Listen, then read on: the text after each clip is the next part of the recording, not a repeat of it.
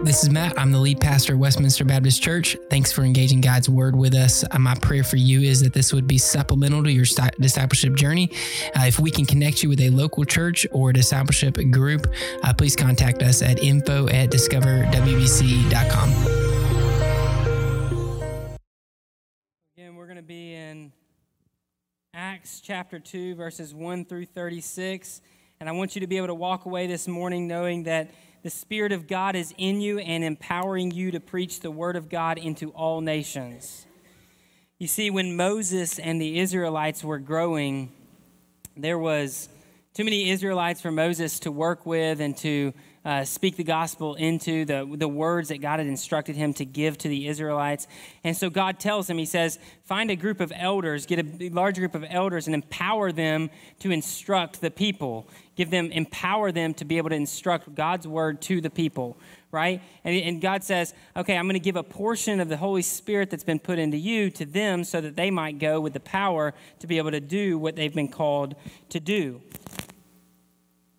And so what we see here, even at the beginning, is that the power of God through the Holy Spirit empowers people to be able to share the good news of Jesus Christ. At that time, it was whatever God had given them to be able to give to the people. And I want you to be able to walk away again this morning knowing this that the Spirit of God in you is the power that you need to be able to declare the gospel, declare the good news of Jesus Christ into the world.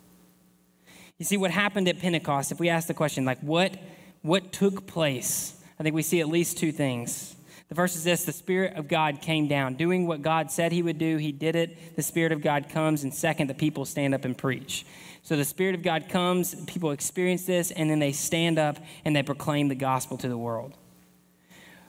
I, I think it's fascinating as a church to look into this and to, to try to think through okay, how do you go, so 50 days, how do you go from the crucifixion and Passover to Pentecost where no one would stand up for Christ and then everyone starts to stand up for Christ?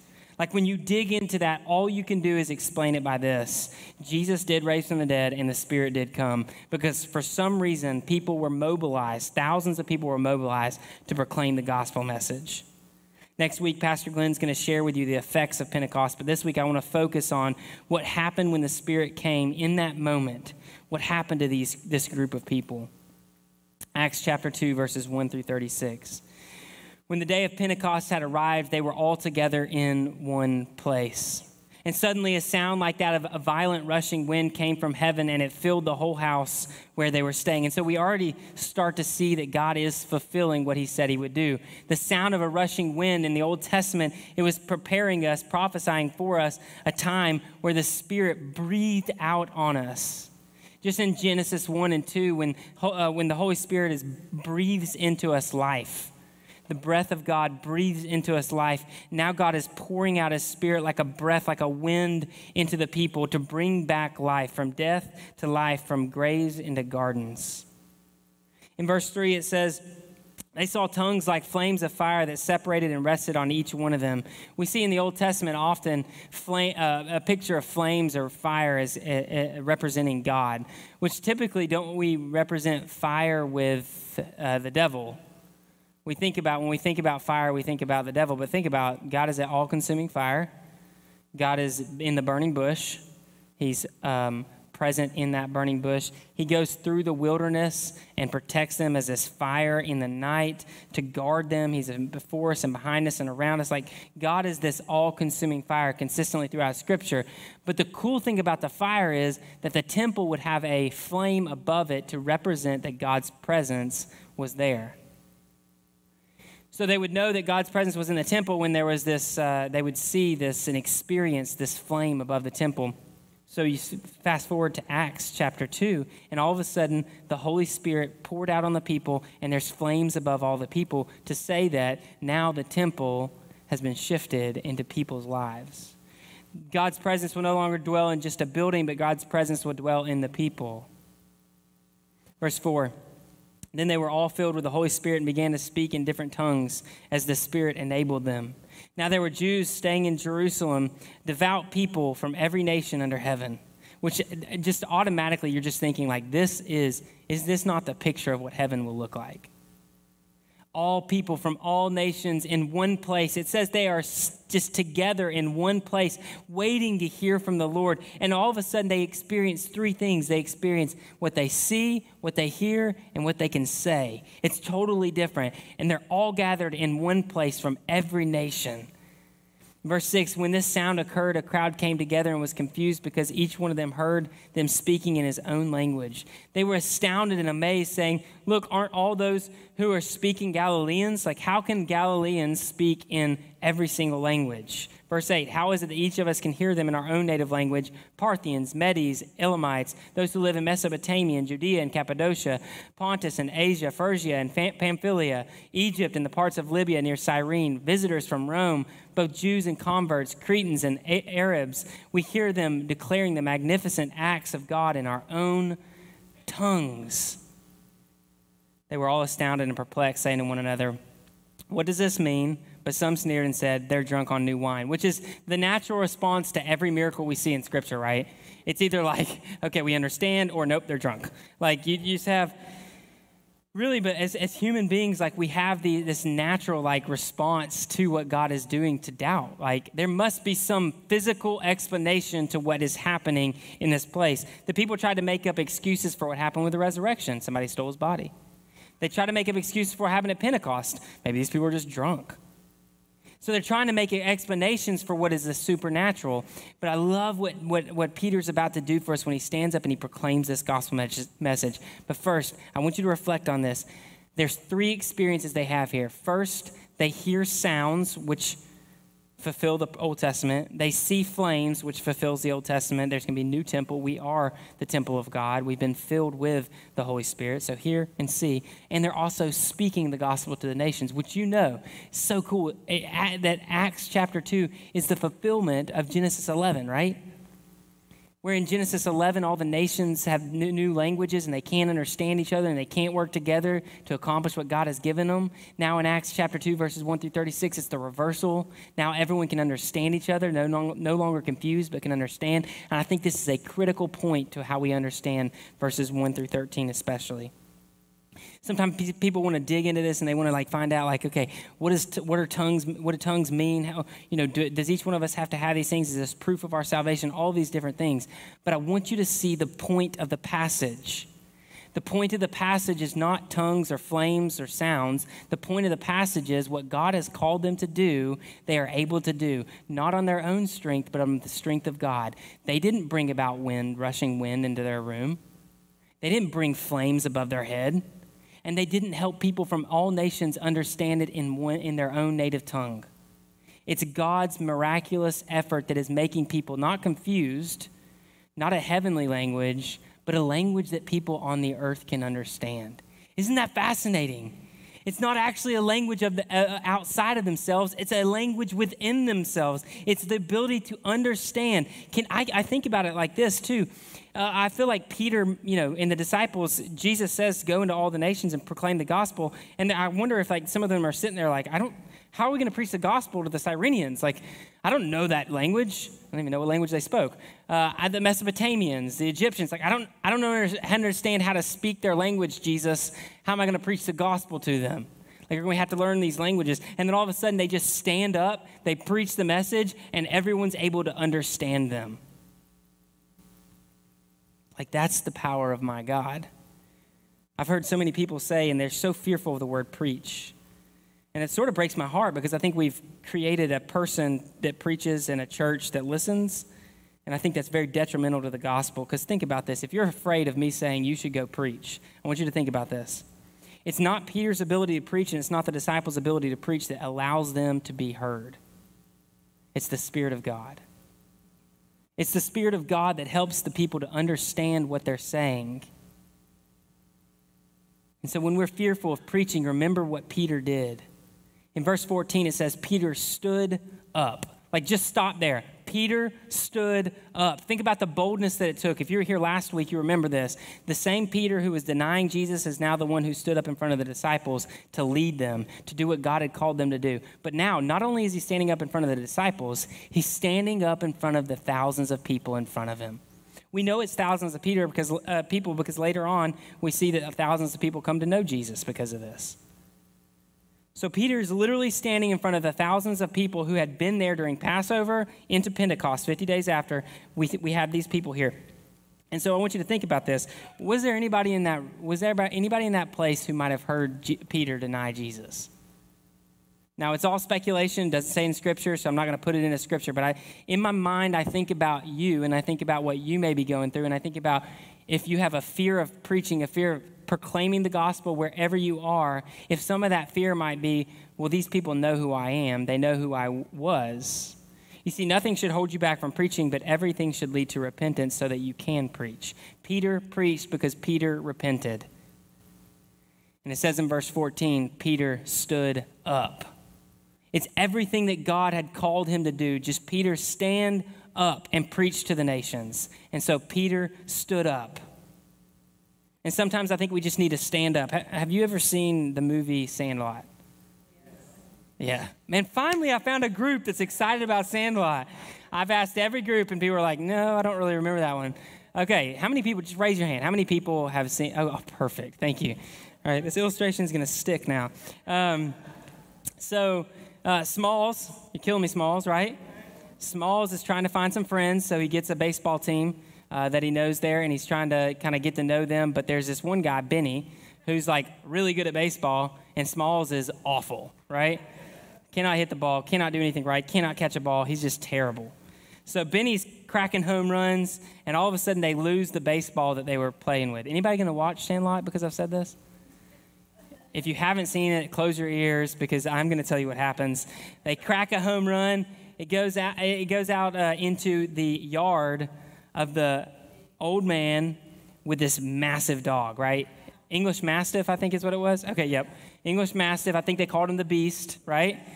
Okay, so the beast comes out growling, and you see like a hundred baseballs that have been chewed up, right? He loves it. He's waiting for them to hit the home run. The ball goes over the fence. The, the mastiff's eating the eating the ball and and just going to destroy it. But Smalls is like, you know what?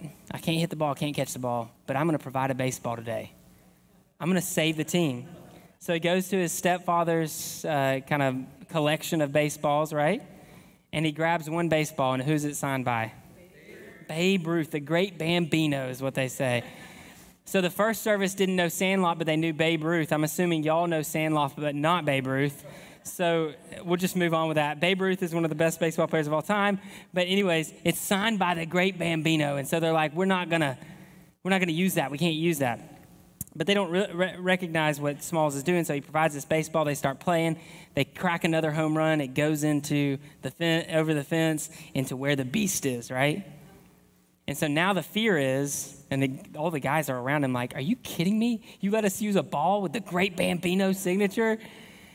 And they're like, We've got to get this ball back. And I think it's Benny who puts on, I, I think I messed this up before, but it doesn't Benny, isn't Benny the one who tries to jump over the fence and get the ball? I don't think it's Smalls. So Benny needs to run faster and jump higher. So what does he got to do? He got to put on them PF flyers. So this morning I'm wearing my PF Flyers. these, these are the shoes they wore. Adidas, I think it's Adidas, maybe Reebok, you can check me on this, brought back the PF Flyers. I was like, I've got to get them because I'm going to run faster, jump higher. Maybe I'll be able to dunk one day. And they are awful, like the worst shoes ever. They're so terrible and they're not even comfortable. So um, but I'm wearing them today to show you something. So it says, run, uh, run. You're to run faster. You're to jump higher. I wore them during basketball. I came away with blisters all over my feet, and I could not jump at all. So they don't work. But here's the cool thing about them. I think everybody in the world is looking for something to make them run faster, jump higher, right? Something to pr- prolong their life, something to make them feel better, healthier, all these different things. We look at everything that we maybe can put on ourselves to make us better. For Benny, it was let's put on the PF Flyer so we can run faster, jump higher. There's something about that story that just reminds me what, what we put on, right? It says, put on the garment, put on the Holy Spirit. Let the Holy Spirit live in you. Because the Holy Spirit's not like PFI, it's not going to make you run faster, jump higher. But what does the Holy Spirit do? We know in this passage, when you, the Holy Spirit lives in you, it causes you to preach. Like above anything else, you may say, man, I don't get it. Like, I don't know if I'm supposed to preach. I don't know if I'm supposed to teach. I'm not, I don't know. But I, here's what I do know. If you believe in Jesus, when the Holy Spirit comes into you, you do what Peter does. You stand up. So, verse 14, it says, Peter stood up with the eleven, raised his voice, and proclaimed to them, Fellow Jews, and all you residents of Jerusalem, which you can see the difference there. The fellow Jews are those who are scattered around the nations, and they've come into this one place. We just listed all of them. So he's got a huge, a plethora of different languages out there, different people from different people groups, and they're all in one place. And he says, Fellow Jews, and those of you who are residents in Jerusalem. And I love what he says here because just for clarification, he says, Pay attention to my words, for these people are not drunk as you suppose, since it's only nine in the morning. Let me just clarify to you what's happening is not drunkenness. And I think actually from that stems the sermon. Because look at what he goes into. He says, For these people are not drunk. On the contrary, this is what was spoken through the prophet Joel. And it will be in the last days, says God, that I will pour out my spirit on all people. Then your sons and your daughters will prophesy, your young men will see visions, your old men will dream dreams. I will even pour out my spirit on my servants in those days. And notice this both men and women will prophesied. These people are preaching, proclaiming, speaking. I don't care what you want to put there. They are sharing the good news of Jesus Christ. Verse 19 I will display wonders in the heaven above and signs on the earth below blood and fire and a cloud of smoke. The sun will be turned to darkness and the moon to blood uh, before the great and glorious day of the Lord comes. And look at this, verse 21. What happens when you do what God's called you to do? What happens when you preach the gospel in all the nations? It says, verse 21 Then everyone who calls on the name of the Lord will be saved. When there's, they think, man, these people must be drunk. And then he's like, no, no, no, let me tell you what's happening. There's a miracle taking place here. What God said He would do, He is doing. It's not drunkenness, it's a miracle. And when miracles happen, things take place that nobody can explain. And so people are saved. Verse 22 Fellow Israelites, listen to these words.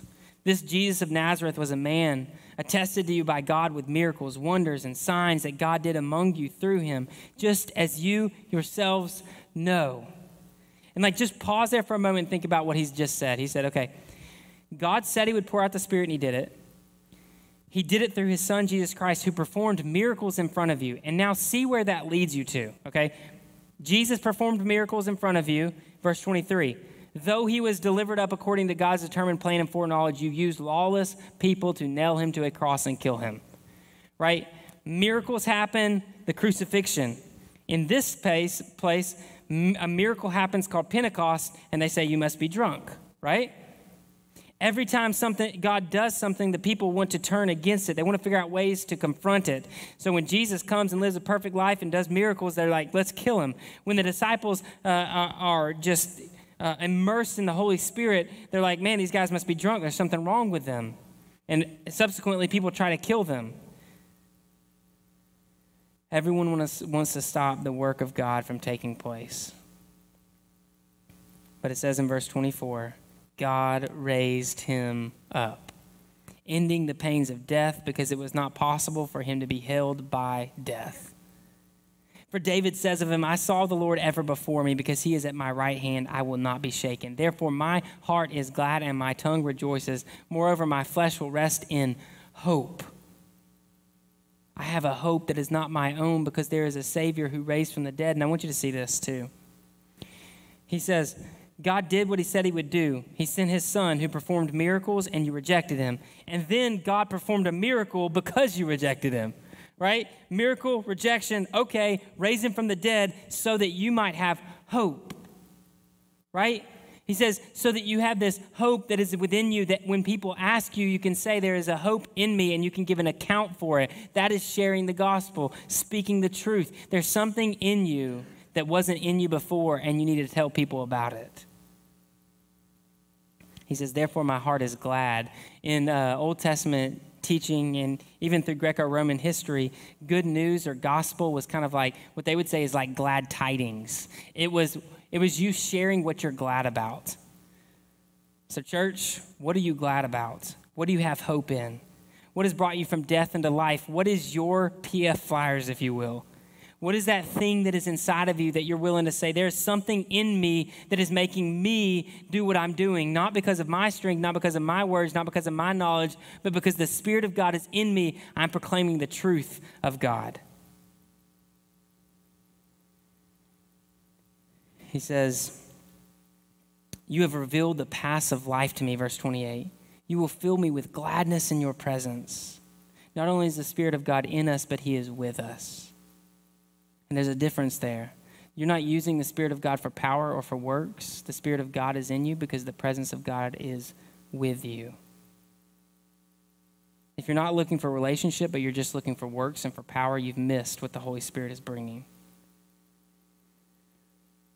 Verse 29 Brothers and sisters, I can confidently speak to you about the patriarch David. He is both dead and buried, and his tomb is with us to this day. Since he was a prophet, he knew that God had sworn had sworn an oath to him to seat one, on his descend- one of his descendants on his throne. Seeing what was to come, he spoke concerning the resurrection of the Messiah. He was not abandoned in Hades, and his flesh did not experience decay. God has raised this Jesus. We are all witnesses of this which is so cool because verse 32 is kind of like 32 kind of tells the people it's like you know jesus raised from the dead you guys have heard about it and probably some of them because it says he appeared to over 500 people probably some of them actually had seen jesus so there's people out there who are like yeah uh, jesus performed miracles on earth Jesus died and then was raised from the dead, and now these people who have flames above them and, and uh, are speaking a tongue that we can all understand, yep, all that's true, and we believe that. Because again, how do you take people who were denying Jesus and put them on a cross and make them preachers? The Holy Spirit. Verse 33 Therefore, since he has been exalted to the right hand of God and has received from the Father the promised Holy Spirit, he has poured out what you both see and hear. Again, that experience, see and hear. They are speaking truth, that people are seeing and hearing flames above them and words that they can understand. Verse 34 For it was not David who ascended into the heavens, but he himself says, The Lord declared to my Lord, Sit at my right hand until I make your enemies your footstool. I think it's so cool that Peter can say this because what was Peter hoping for? Peter wanted to sit at the right and left hand of Jesus. He's like, Jesus, when who, uh, James and John say this, and Peter's off often behind, but, but Peter, uh, Peter wants to know why Jesus is going to die on the cross. So they all kind of struggle with this. And it's like, who's going to sit at your right and left hand? Right? We've talked about this before. It's in Mark chapter 10. Who's going to sit at your right and left hand? Like, and the, the disciples are kind of jealous. They're like, why did James and John get to sit up there? We want to sit at the right hand. Peter has now taken his place on earth while Jesus has taken his place in heaven. That's what the Spirit of God does.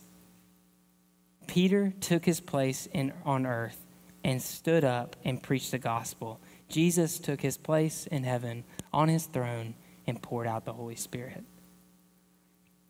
In verse 36, he says, Therefore, let all the house of Israel know with certainty that God has made this Jesus, whom you crucified, both Lord and Messiah.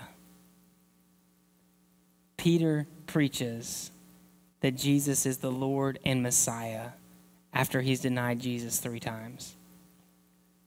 This is what happens when the Holy Spirit comes into people. They preach truth, they have life, they are empowered to stand in front of people who just killed Jesus. They do it.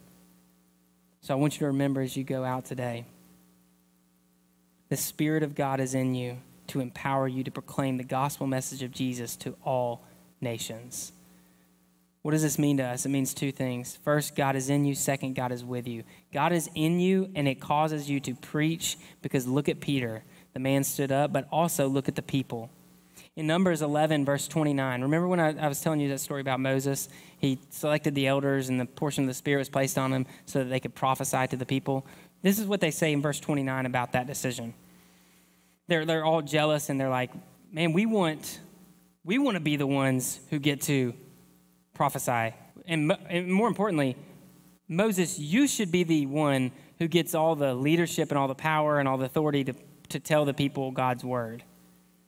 And when they say that and they get that in their heart, Moses responds with this. It says, But Moses asked him, Are you jealous on my account? If only all the Lord's people were prophets and the Lord would place his spirit on them. Even at the time of Moses, this was prophesied. Like, that the people of God would have the Spirit on them so that they could tell the world the words of God, tell the world the good news. In Joel chapter 2, verse 28, it says, After this I will pour out my Spirit on all humanity, and then your sons and daughters will prophesy. Your sons and daughters will prophesy because the Holy Spirit is in them. and they start to tell the people the good news of Jesus Christ. Whatever God's word is, that's what your sons and daughters do when the Holy Spirit is in them. So, literally, what we are seeing take place at Pentecost is the Spirit being poured out so that everybody will go out. The way it's said in Acts chapter 8 is this. In verse 4, it says, So those who were scattered went on their way preaching the word. In Hebrews, it tells us to gather together. In Acts chapter 8, verse 4, after you've gathered together, you're scattered out. I love that because all these people who came to Pentecost from different nations go to all the different nations. And so if there was any doubt, like, how will the gospel get to the, all the nations? How will they make disciples of all the nations? How will we do this? Look at what happens at Pentecost. The Spirit comes upon them. Peter stands up, thousands turn to him, and then they scatter. And where do they go? To their own nations. And what do they do? Preach in their nations. The gospel moves forward. The gospel was not just for one nation, it's not a tribal religion, it's for all nations. And God is fulfilling it through the Spirit, but He's using you. I think He's using this church. God is in you to raise you up with power and boldness and strength and the words to say and giving people the clarity to understand you but He is also with you.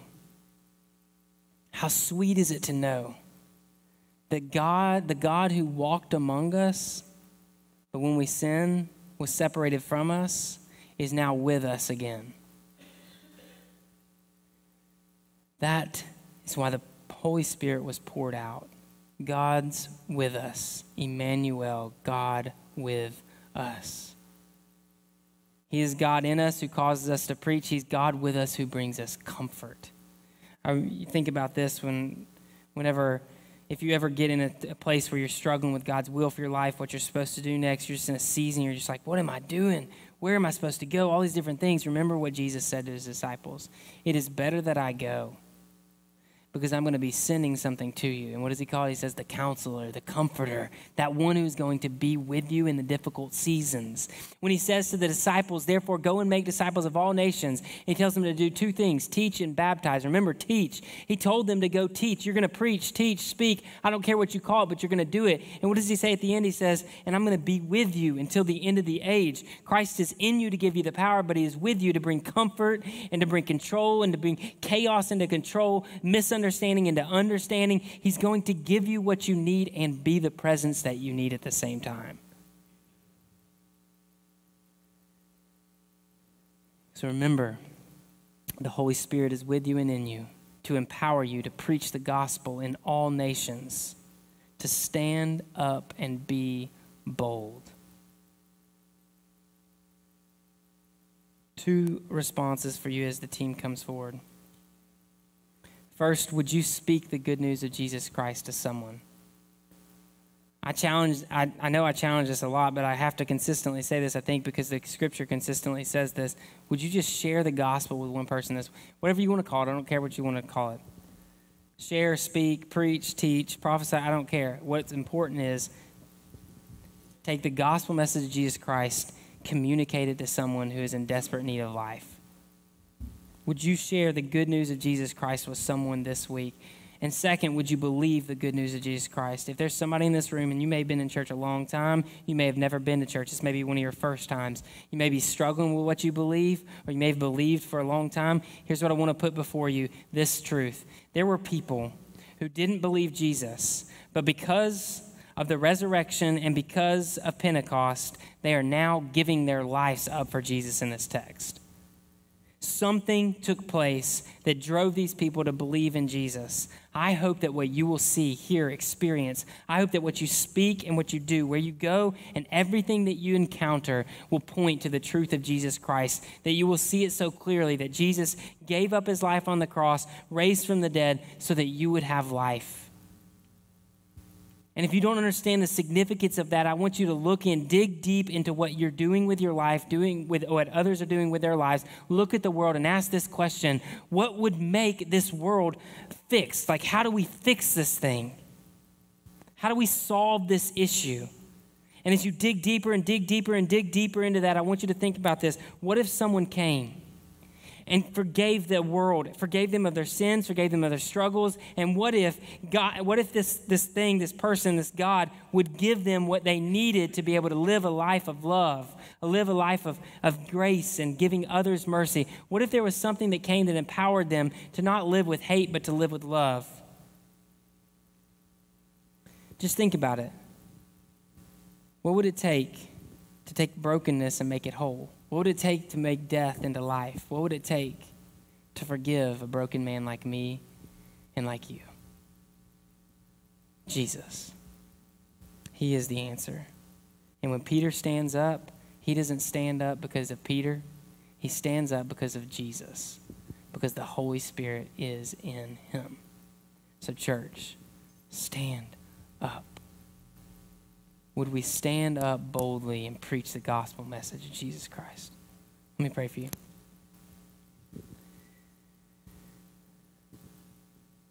Father, we need you. We need your strength. We need your boldness. We need your courage. We need your words. We need you to constantly commission us, to constantly tell us that what we're doing is what we need to be doing. God, we need direction. And sometimes, Father, like Peter needed, we just need forgiveness to be able to stand up without guilt. Father, give us the gift of faith. Help us to be assured of what has taken place. God, I pray that your spirit would be poured out onto this place so that there might be clarity, not confusion, but clarity upon what you're doing. I pray, God, that the world would clearly hear what we're saying.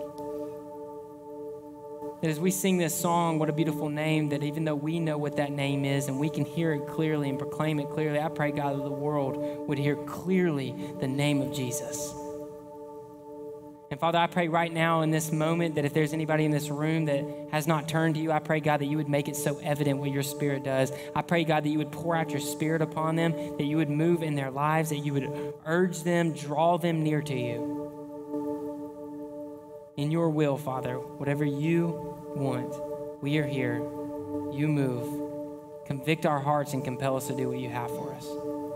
We love you and praise you. In your son's name, amen.